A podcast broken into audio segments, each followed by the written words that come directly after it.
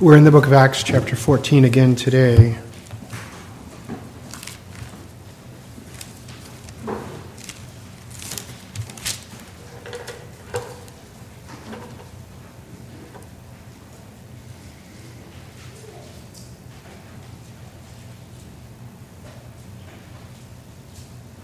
Oh.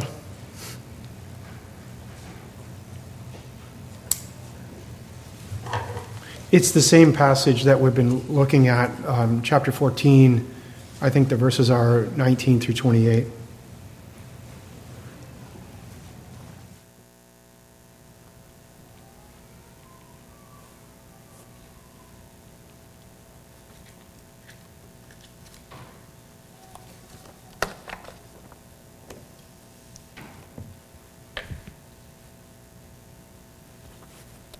Verse 19, hear God's holy word. But Jews came down from Antioch and Iconium, and having won over the crowds, they stoned Paul. They dragged him out of the city, supposing him to be dead. But while the disciples stood around him, he got up and entered the city. The next day he went away with Barnabas to Derbe. After they had preached the gospel to that city and had made many disciples, they returned to Lystra, Iconium, and, and to Antioch strengthening the souls of the disciples, encouraging them to continue in the faith, saying, Through many tribulations we must enter the kingdom of God. When they had appointed elders for them in every church, having prayed with fasting, they commended them to the Lord in whom they believed. They passed through Pisidia, came into Pamphylia. When they had spoken the word in Perga, they went down to Attalia.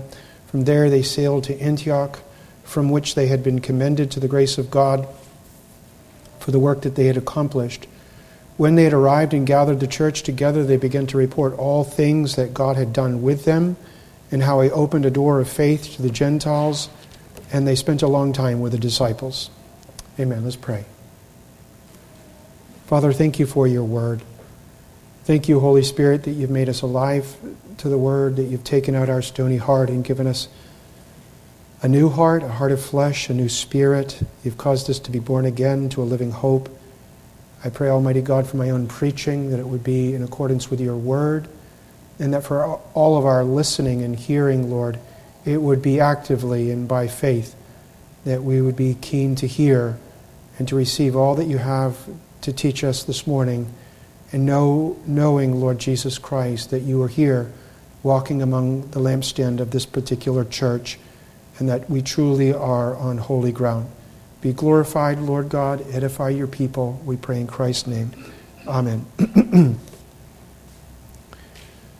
if you've been with us for I, the past couple of weeks at least, we've been in this particular passage. Maybe three or four times we've been here. I can't really remember. But I do remember the main focus of um, the past couple of sermons from this passage what my practice has been to, to, do is to look at the main truth that we've been considering, which is to say that the nature of Christ's um, believers or disciples, that we are servants of the Lord Jesus Christ, that we exist to, to, to serve Him and to serve Him by serving others and not to be served, as the way the Apostle Peter puts it, is to walk in Christ's footsteps, to imitate the Lord Jesus Christ. That's the life of the Christian, that we exist to bring him glory, which is to say, our joy. So that was the main focus. And what we were doing each week is looking at one or two points of our servanthood or servantship uh, by being uh, Christians, and that all of our life is to be devoted to Him, de- dedicated to Him. So for the Christian, there is no part of our life which is necessarily what I would say secular or civil. So sometimes we kind of compartmentalize. Sundays I do my religion, and then Monday through Saturday I do non religion. It's not that way. As Christ's servant, the moment we're born again to the moment we go to glory, and then forever, everything has a religious uh, reason or context to it. Um, how we eat, how we dress, what we look at, what we listen to, everything is to be dedicated as an offering unto the Lord because we're his servants. To use the language of the Heidelberg, which I use all the time, he has purchased us. We belong to him. We're his servants. That was the main focus. Now, today, what I want to do, and I don't know whether I'm going to come back to this passage again, there's more here, so, so maybe I will. Um, but I, I want to move from the focus on the individual believer, and I want to look at the concept of the church. The na- what's the title? The, the nature of the church. So, from the individual believer to the, the corporateness uh, or the, the, the communal aspect of the Christian faith, and I want to look at what this passage and others teach us about the nature of Christ's church. And I just want to say one word, and then we're going to kind of descend into the body of the sermon. When we think of the nature of the Christ church, obviously it's a communal um, idea. From what I hope to preach, I want us all, as members of Christ church, to see the incredibly high standard uh, that God calls us to, what God will say about us as members of His church. Sometimes you live up to what people expect of you. If you live in a home where your parents say, This is our, na- our name is here, and I want you to live up to the family name, to the family honor. Well, like that, in this sermon, I hope to leave. I don't have a lot of, um, I don't have any really negative admonitions, I don't think.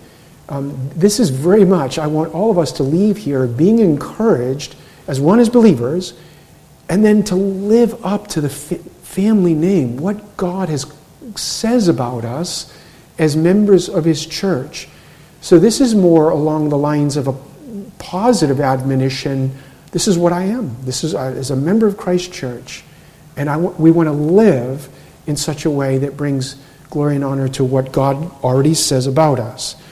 I want to begin looking at the concept or, or, of the church, the nature of the church, with two errors, and they're two kind of counterpart errors on the doctrine of the church that I find commonplace even among professing Christians. We live in very strange times, I think strange times, certainly strange religious times, um, strange moral times. I know every generation thinks this is the worst generation on the planet look around, um, I think that. Uh, religiously, I, I'm sad to say I think our nation is neo pagan. I, in some ways, it's post Christian. I know there's always going to be a church on the earth to, to worship Jesus Christ. We live in strange times. Um, what passes for Christianity in our day, oh boy, it makes me so sad. Um, but there are two misconceptions, errors about the nature of the church. The first one is this the first misunderstanding about the nature of the church, which is why this kind of a sermon I think is necessary, is the first error makes more of the church than God makes. The first error makes more of the church than God um, does. And along the lines of this, when you hear, well, the church, or the nature of the church, the place of the church, it's very common for people to say this. So, which church saves? I've been asked that by I don't know how many people. And so you think, well, that's a Roman Catholic question. And certainly the church of my youth, the Roman Catholic Church, will come along and say, well, that's easy. That's, that's an easy question. Um, the Roman Catholic Church, they will say about themselves, we are the true church of the Lord Jesus Christ upon the earth. Uh, the Pope is the true vicar, the substitute of Christ upon the earth. And we are the church that saves. So I would argue, as they state in their doctrine, I'm not making up anything, is that for them, God saves through the church, their church. And so historically, they held that you had to be a member. It's changed, but it's not changed that so, so much. You had to be a member of their church in order to go to heaven. Now, it's not just Protestants that have said that. I mean, it's not just Roman Catholics. There are so called Protestants that say things like this Well, you have to be a member of our particular church in order to go to heaven. Uh, both of those statements are making more of the church than God makes of the church, according to the word. So that's the first error. More of the church than God makes. The second error is the counterpart of that, making less of the church than God makes. And this is very common in broad evangelicalism, and I'm sad to say, even sometimes in Reformed churches. So, in our context, we're, very, we're less likely to hear a particular church uh, membership is necessary to go to heaven but we are, we're likely to hear this next one. Well, this era says, well, the only thing that really matters is my personal saving faith in Jesus Christ, and then a corporate relationship with a body of Christians, church membership, is not necessary. It's just, it's, it's, it's irrelevant. The only thing that really matters is I have faith in Jesus, He's my pal, I'm His pal, and nothing else matters. There's no real necessity, there's no real place for the church. That's making less of the church than the Bible does. I watch religious programming and so on, and debates and so on to learn certain things. And I watched a so called Christian debate on this very thing the other day. And I watched uh, a fellow say something like this. You ready? I'm going to get close. This is a paraphrase. This is what this fellow said Jesus said nothing about the church. Jesus was only about personal relationship. It was his followers that invented the idea of the church. What do you think of that idea? Beloved, this is one of the reasons why the internet can be great stuff. You can listen to J.C. Ryle's sermons when I paint at the house or I do I work out on my little ski machine. I put on J.C. Ryle, and it is wonderful.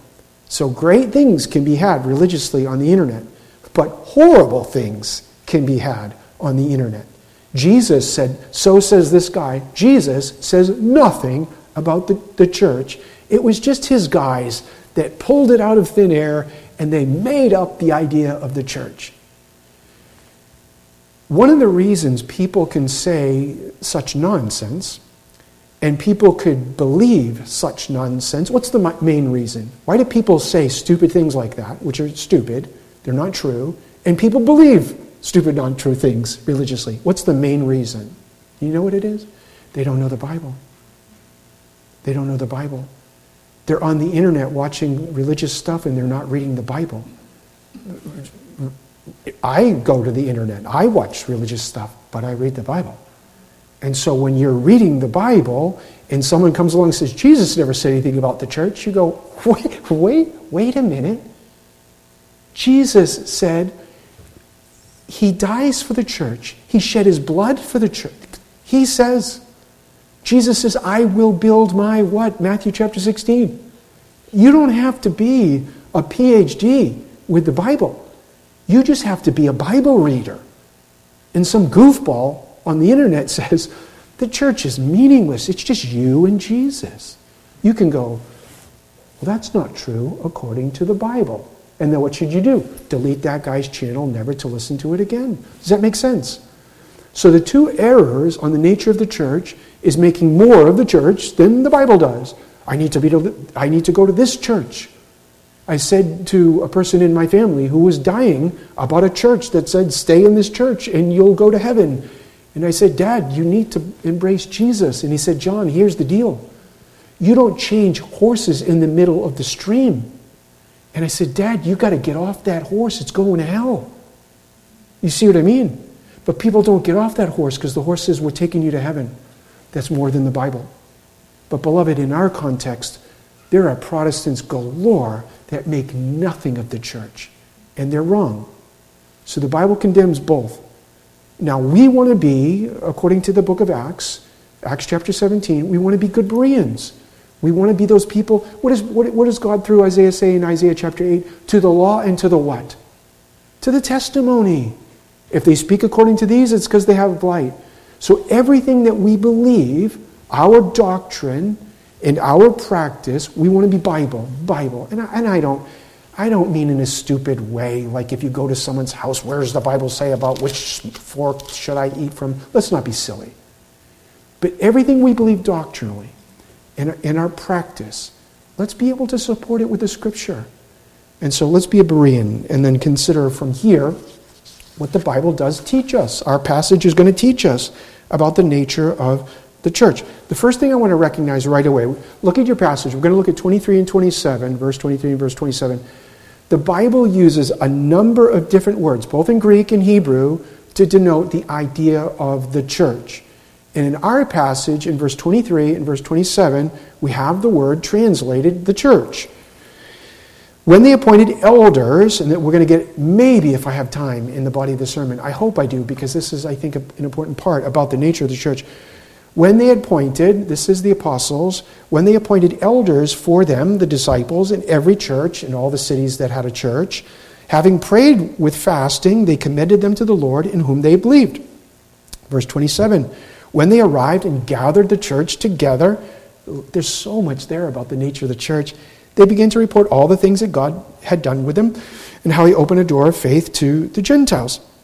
That word right there, and I'm going to butcher. My Greek pronunciation is horrible. My Hebrew pronunciation is even more horrible, but I'll give it my college try. So the Greek there, I do know bitsy Greek. I used to know way more Greek when I got out of seminary, but I'm just not as good as I used to be. But I do know this word. This is ecclesia. So this word translated church is ecclesia. It's a compound word. Ek is the pre- prefix, prefix, and it comes from the, the other word is kaleo, to call out. This is the most common word translated in any of your translations uh, for church. And it's used, it's something like, I don't know, 110, 115, something like that, maybe 114 specific times. This particular word is used for uh, church. And if there's anybody dispensational in the room, we have a cousin dispensational Bob. Acts chapter 7, there's a word that's used for the, the people of God, Israel, in the wilderness, and they're called ecclesia. Most translations will say the assembly or the congregation, but the underlying Greek word that the Holy Spirit uses for the Old Testament people of God in Acts chapter 7, wandering in the desert, is ecclesia, is the church. And so there are other translations will say the church of God in the wilderness. So the Old Testament church, New Testament church, ecclesia, ekkaleo, out of. So the compound is ek is out of, away from, and then the kaleo is, is to call out. So literally, ecclesia is the called out ones. That's what it means. So when you think, okay, so we're looking at this corporate body. What is this corporate body? And you, you'll see in the sermon, I'm not talking Presbyterian, Baptist, nothing. We're just talking church. It, the church consists of the called out ones. And I want to get at that out from idea because it's very important and I would argue that a lot of modern churches are not living up to even that basic definition of what a church is. And what do I mean by that? Look at the context. In what I just read, actually, not just what I just read, um, from the entire book of Acts is the history, the, the first recorded history of Christ's servants going out with the gospel, doing missionary evangelistic endeavors. And here, what we have in the context is the gospel heralds, the apostles and their helpers, have been going everywhere. Jesus says, Go to the nations. Matthew 28. The risen Lord Jesus in Acts 1 8, 8 say, go, says, Go to Judea, Jerusalem, Judea, Samaria, ends of the earth, and take the gospel everywhere. And so you have these gospel heralds. They're preaching the gospel of the cross. And what are they doing? Yesterday I went to vitamin shop to get my CoQ10, my ubiquinol, to turn myself into I don't know what I'm doing. I go, I go online. I gave myself an altar. I got, I, I take all this stuff. You know, WW, turn yourself into completely healthy. And then I'm like, Mona, get me to the hospital. So I'm off at vitamin shop getting my ubiquinol. And there's a guy in front of uh, the vitamin shop, and he's got a placard. You, you, see, you know what I'm talking on Saturdays. And he says, After this comes the judgment. And he's using King James, after this comes the judgment. After death comes judgment, uh, uh, Hebrews chapter 9. And certainly after Christ comes back, judgment. What's the problem with that pass? What's the problem with just having that passage? After this life comes judgment. You just have it up in front of the vitamin shop. What's the problem? There's no gospel in that. well, I agree with that passage, but the Bible isn't, hi, I'm God, you're holy, you're, uh, uh, I'm, uh, I'm holy, you're unholy, and you're all going to go to hell. The, the, the, the, gospel, the Bible is the exact opposite of that. I am holy, you are not holy, but I've made a way. Now come out from your sin.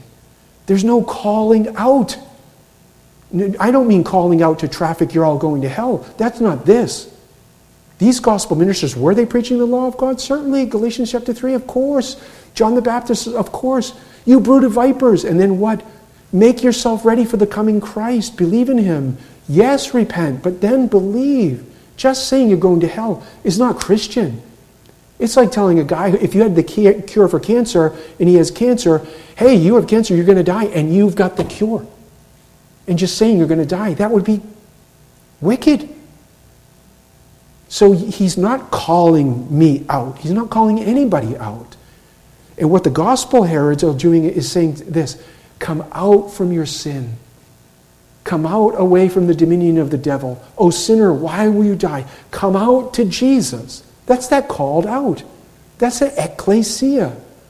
The church, the, those called out ones, we are those. This is what this body is. This isn't the why. This isn't like, yes, can you go to bigger churches? Bigger churches can do great things. My daughter belongs to a big church in, uh, uh, in Georgia. I can't say enough good about it. I pray for Pastor Pete. I pray for Pastor Jeff. These guys are rock stars. They can do great stuff that little churches can't do.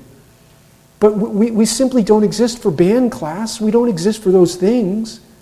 Now, if you have a band class, good on you. But is the church that you're attending fundamentally this?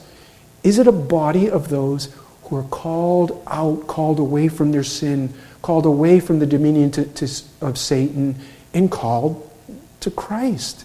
The called out. That's what the church primarily, fundamentally is. And so as you think of it, and, and sometimes I sometimes I know what folks think about these matters because I talk to you all and you all talk to me, but sometimes I don't. Every once in a while I get shocked because I'm just assuming we're all on the same page. And someone says, Oh, but I believe this about the church, and think. And so then I, I would ask this question. I think I know the answer. Have, have you personally been called out and you know what I mean by called out. So the, the, the, called out part is both humanly, instrumentally called out, but then effectually called out. Ha, has someone called you away from your sin and away from serving Satan and to Jesus? Have you been called by that gospel call? If it was your mom, your grandmother, your dad, your, have you been called out?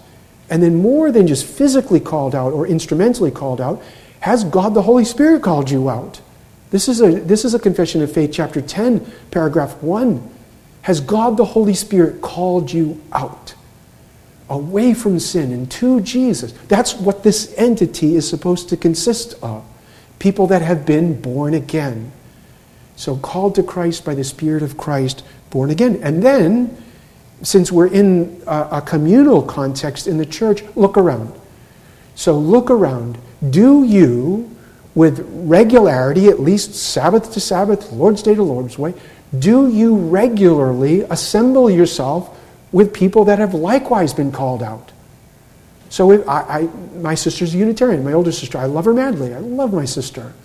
So if I were to go to her church, it's a beautiful, it's a way prettier building than this.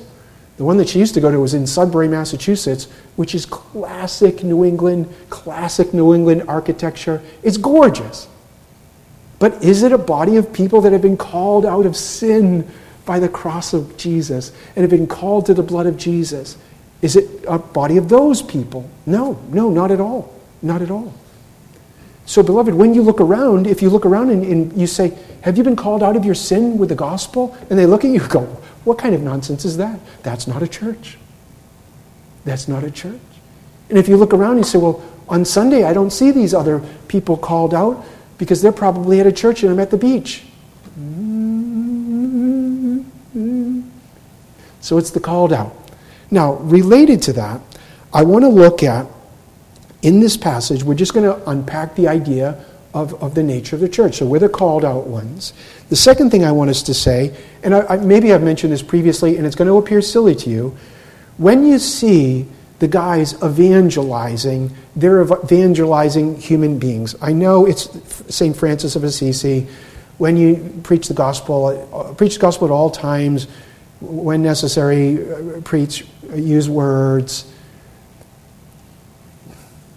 you can live a life worthy of the gospel, but you have to use words to preach the gospel. The gospel of Jesus Christ is propositions about Jesus Christ, his person and his work.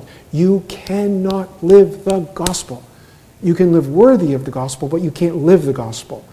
The gospel is propositional facts about Christ. He's fully God, fully man. He dies for sin, He rises for our justification. You can't live that. You, I hope you stay married to your wife and all of those good things. That would be living worthy of the gospel, but is not the gospel. And the second thing Francis got wrong is you're not preaching the, you're not preaching the gospel to cats and rats and elephants, to quote my Irish singers, well, I forget those guys that my dad used to listen to. Um, the unicorn, you look up from the rocks and the silly unicorn You can't preach the gospel to a critter. Gospels, the gospel message of, of Jesus Christ is given exclusively to human beings. There are two moral creatures on the planet, and that's angels and men. And for angels that left their first estate, they sinned against God, they're damned. There's no hope for the angels that sinned against God. None. They'll be damned. But there's hope for people that, for fallen human beings. We are the second uh, moral creature. We're image bearers, the only image bearer. And for us, there's hope. And the hope is in this gospel call. The hope is in this Christ and to be a member of Christ's uh, church. And just, uh, just as an aside, I get lots of publications to read, and I got another publication to read, and I opened it up this morning for my breakfast, and I was going to read it before my devotional material, and it was just some, oh man, uh, it was just on like God doesn't have any mercy on the non elect, and, and I've read these arguments before. I'm like, oh man, where's the love, man? I, I, I know the argument, I really do know the argument Boy, but walking around like, rah, rah, rah, God hates the non elect. It, just, it just, uh, I know the philosophical argument, I know the scriptural argument. Um, boy, uh, God saves sinners. I know He saves elect sinners. He saves elect sinners. He saves elect sinners. I'm reformed. But He loves and saves sinners, and He keeps the list to Himself. But my point is this not only does the church consist of the called out ones, the church consists of people, of human beings. Um, the church is a, is a gathering of pe- Christian people for worship and for fellowship. The church is not a building. We've talked about this before. I'm so thankful for this little building. I just mentioned my, my sister's church is prettier. My sister's church is prettier in one way, but I'll tell you another way it's not pretty. There's no Jesus there. There's no Jesus there. I went to the Notre Dame of Strasbourg, which was built in the 1600s. Strasbourg sounds like Germany, but it's France.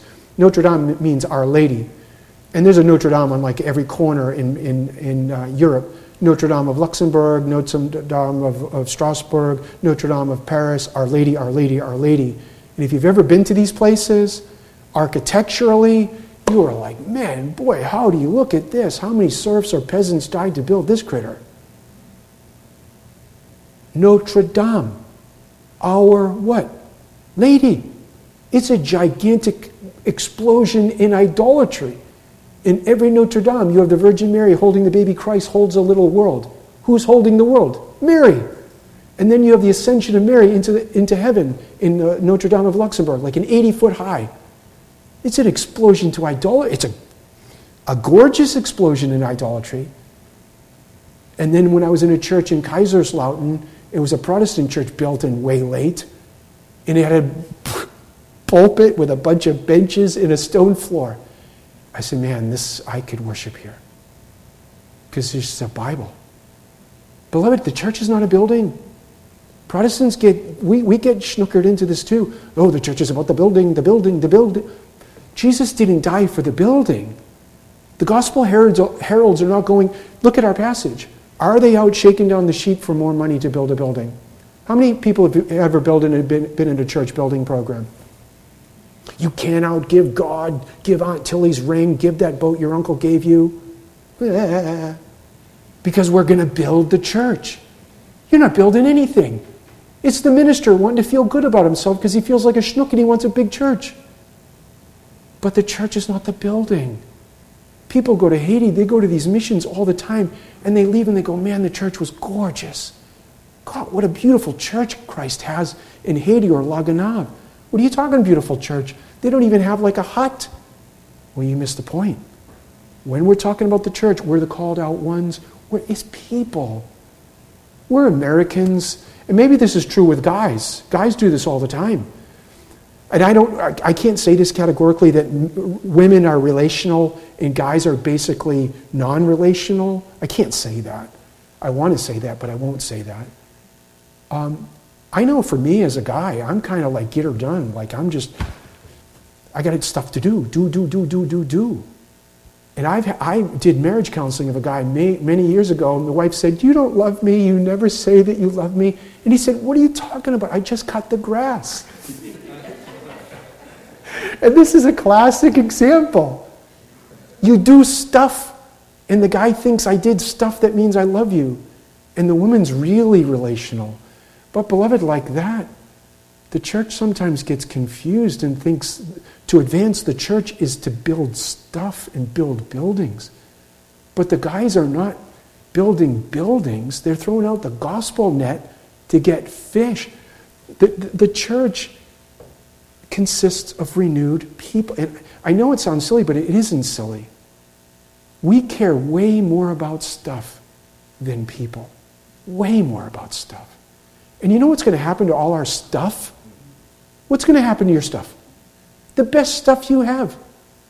When my mother died, my dad died, then my mother died, you know what I did with all her stuff? My sister said, You want it? I don't want it. And then I was there for a week longer than they were there. I put everything on the street corner. And you know what everybody did to the stuff? They descended like vultures. And then when there was more stuff than people wanted, I called Goodwill. Or if you wait long enough, what's God going to do to all of our stuff? He's going to burn it. Beloved, if we really thought Jesus dies for people, the church consists of people, and we're, we're called to serve and minister to people. If we cared more about people, we wouldn't get so wrapped up. It's about souls. Are, are we, as the church, more concerned about our stuff, or are we more concerned about the fellow e- eternal souls of our fellow Christians? So it's people.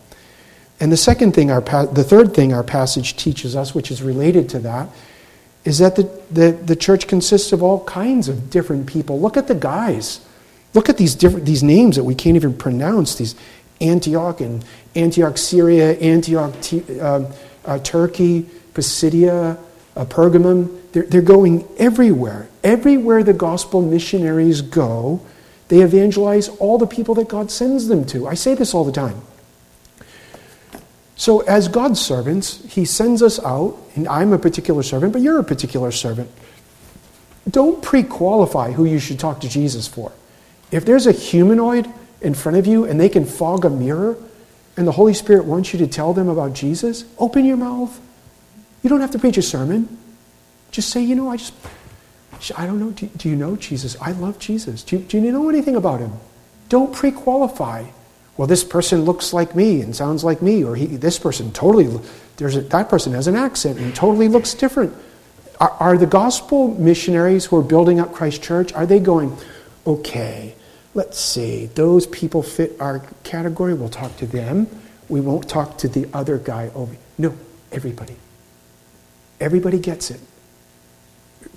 They go to a certain place and they preach the gospel of the cross to the Jews, and some Jews believe, and then Jews become members of the church.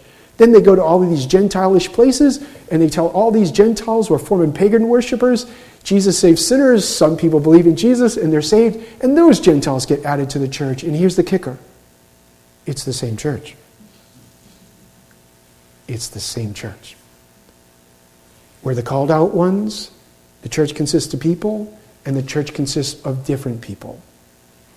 And in this particular um, book, what we've seen is we, we've seen previously in Acts chapter 13, there was in Antioch in the church prophets, teachers, Barnabas, Simeon, who was called Niger, or the Black, and, and Lucius of Cyrene and Manaen, who was brought up with Herod the Tetrarch and with Saul.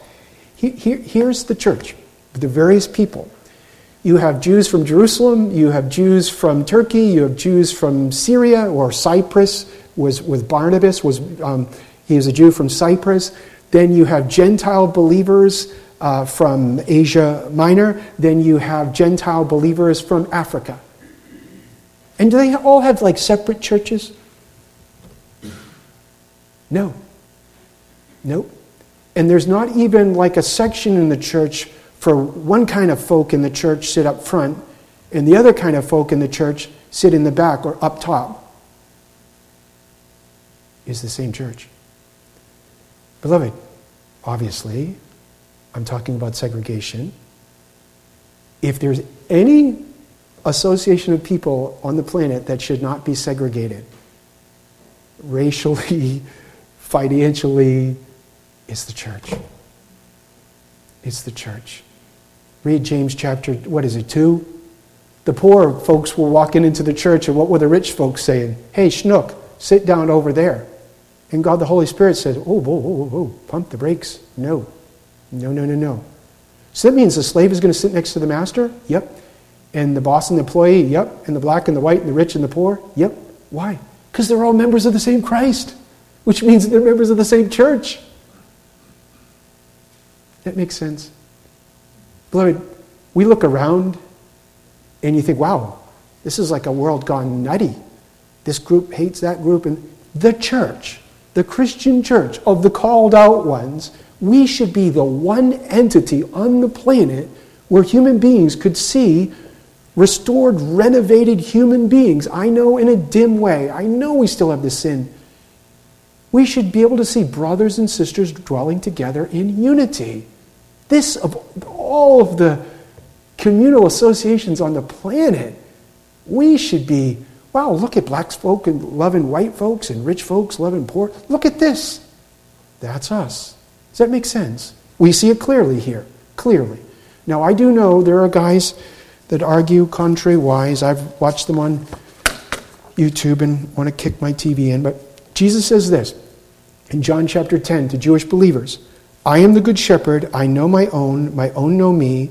Even as the Father knows me, I know the Father. I lay down my life for sheep, uh, my sheep. I have other sheep which are not of this fold. I must bring them also. They will hear my voice. They will become one flock with one shepherd. Okay. Now, when I've been assuming this all along, with this called out one, there's another aspect of the church that I want us to see, and that's the church consists of the Christ united ones. We're called out by the gospel of the Lord Jesus Christ. We're called to come to the person of the Lord Jesus Christ, and it's by the Spirit of the Lord Jesus Christ. It's Christ. The church consists of the Christ united ones. That's why we're called Christians. Am I a Presbyterian? Yes. Am I Reformed? Yes, yes, yes. All of those hyphens, OPC, blah, blah, blah. Yes. And they can be helpful in and of their own place.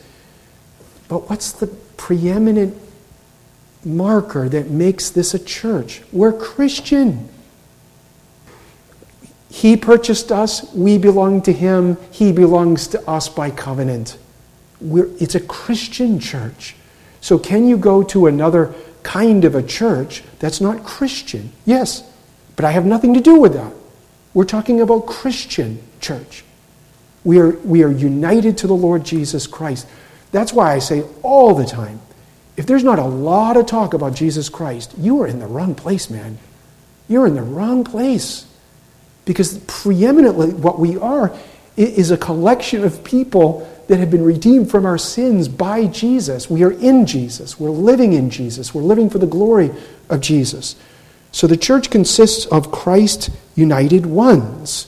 Now, again, basically, I would ask people, and this again is not to pick on any, anybody, there are lots of people. I've been here January come 22 years. I cannot tell you how many church going people I've ever talked to that I talk to them about Jesus and they look at me like I have five heads.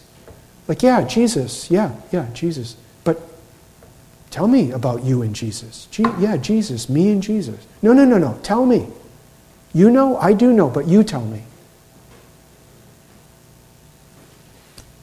Our kids do this all the time. If you raise them in the church, you know your kid's going to get to, you. he'll be 15, 16, look at you, he doesn't have a clue.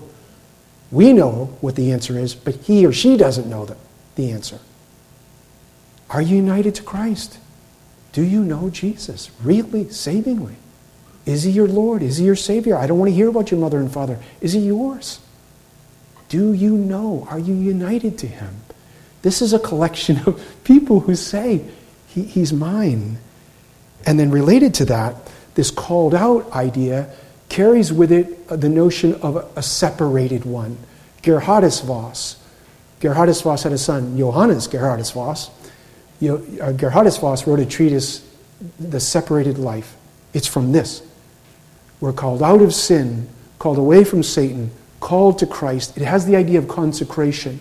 The church consists of the consecrated one, the separated one, and I'm going to use a term, and the holy one. I'm going to read something. The Apostle Paul picks this up. This is 2 Corinthians 6. I want everyone in the room to be thinking this about yourself. Do not be bound together with unbelievers. It, means you, it doesn't mean you can't work with them, it doesn't mean you can't have breakfast with them.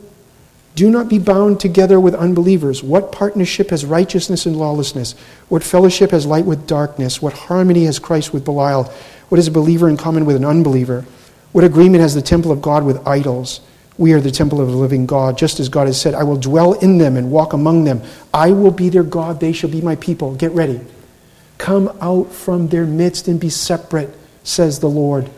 Do not touch what is unclean, and I will welcome you. I'll be a father to you, and you shall be sons and daughters to me, says the Lord God Almighty. And here's an, here's an aspect of the church that I think the church needs to hear. And if I could stand on this pulpit, I would stand on it. We're holy. Holy Christ has died to save us, to make us holy. We should be a holy people. Do I know we still struggle with sin? Yes. But we, if you look at the church, the modern church, the lives of the adherents, are they markedly different than the, the lives of the worldling? No. They cuss like the worldling. They watch filth on the internet like the worldling. They divorce like the worldling. They, they do everything like the worldling. That's not the church, beloved. That's not the church. Be ye perfect as your Father in heaven is perfect. We should be. Well, Pastor, you're going to say, I still have sin. So do I. But the question is, we are a body of people that wake up and say, I'm fighting against sin. I'm striving for righteousness. I want to be perfect. I want to be holy, not to earn anything. An unholy Christian is an oxymoronic. Oxymoron. An unholy minister is a tool of the devil. And you think, well, Pastor, you're in a Puritan time warp. No, I'm not. The church is, is to be holy, and we are to live holy. And another thing that we see is um, the church consists of people that are incorporated into the world. And what do I mean by that? Sometimes people hear all of the things that I've said and said, well, we need to get 50 acres out in, I don't know, Chumuckla or Jay, and you should be the leader of our group in Chumuckla. No thanks. No thanks. It never ends well on the commune. I'm against the monastic movement, I'm against nunnery uh, for a number of reasons. One, there's no b- biblical propositions for it, and there's no biblical practice for it. And so there should be no other discussion, but people want to go beyond God's word. And, and then, according to Christ's practice, Christ himself left heaven. It's the opposite of monasticism. And he came to live with sinners. And then he sent his gospelers out to, to, to be missionaries. It's the opposite of monasticism. Monasticism is not biblical, both the desert kind and then the communal kind. It's not biblical. Christ came to seek and to save sinners. And Christ sends us out as the church to be that separated one, but incorporated in the world, to be salt and light. This is why, if, if we could live on a commune and take all of the Christians, then how are the people going to hear about Christ? How are we going to be salt and light? So the church has to be fully incorporated, and these people are. There's Christians in Pergamum, there's Christians in Pisidia, and there's Christians in Antioch. And there's salt and light in these places. The Christian church is a separated body, but we're incorporated into that larger society in which we live. So, this is why people say, oh, you can't have this kind of job. You, people can't have that kind of job. That's rot gut. Unless that job is expressly sinful, you, this is what, where God uses the church. You, if, you, if you live in the, if you work in the academy, if you work here, this is where the church has to be incorporated into that society. And the last thing I, I second to last thing I want to say is this. I'll maybe talk about this at a future time, But you see, with the establishment of elders in every church, it teaches us the general principle that, that the church, which is the kingdom of Christ upon the earth, it's a governed body. Sometimes you hear people say this Well, I don't like organized religion. You ever heard people say that? What do they really mean when they say that? Uh, here, here's what they mean I am an autonomous pain in the neck, is what they really mean. That's what they mean. I don't listen to anybody. I'm a rebel. No one is going to tell me what to do. I do my own thing. That's what they mean. So when a person tells you, I don't like organized religion, they're telling you that they're their own little Lord or God. And that's against the Bible. The Bible puts all human beings in three societies family, church, and state, and we're under government, God's government. And so the, the, the reason people don't like organized religion is they don't want anyone telling them what's to do, what to do. That's a sin. That's called being a rebel. That's autonomous. In the American context, we are unique in this. Reverend Cho is, I'm, I'm helping Reverend Cho, and Reverend Cho's wife is helping us play the piano in the evening. And he was telling me something about the Korean context, where he said, in the Korean context, we serve, serve, serve, serve. He says, sometimes it feels like Americans are like, it's just me and what I want, and it doesn't matter what you want. I'm like, well, that's pretty much spot on, Reverend Cho.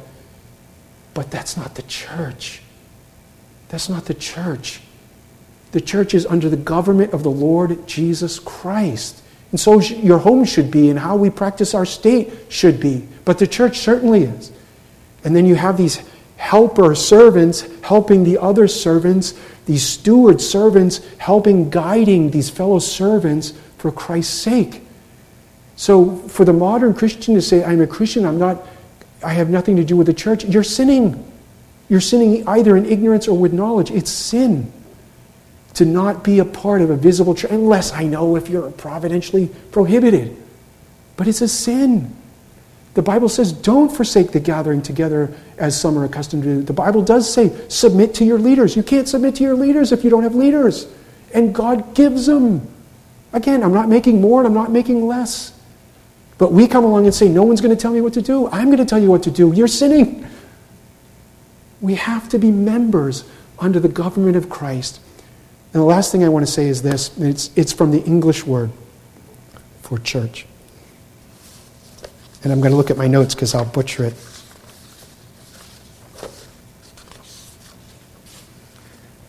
We get our English word um, for church from the Greek word kuriakos I'm, I'm getting that wrong. But the first part is Lord. And it means the people that belong to the Lord. Beloved, if you want to hear some good news as a believer, even if you're going through hard times, you are God's people. You belong to the Lord. He belongs to you. You are His individually, and then we are His collectively. What, what, a, what a gracious God we have. May we, may we live to His honor. May God be pleased with the preaching of His word.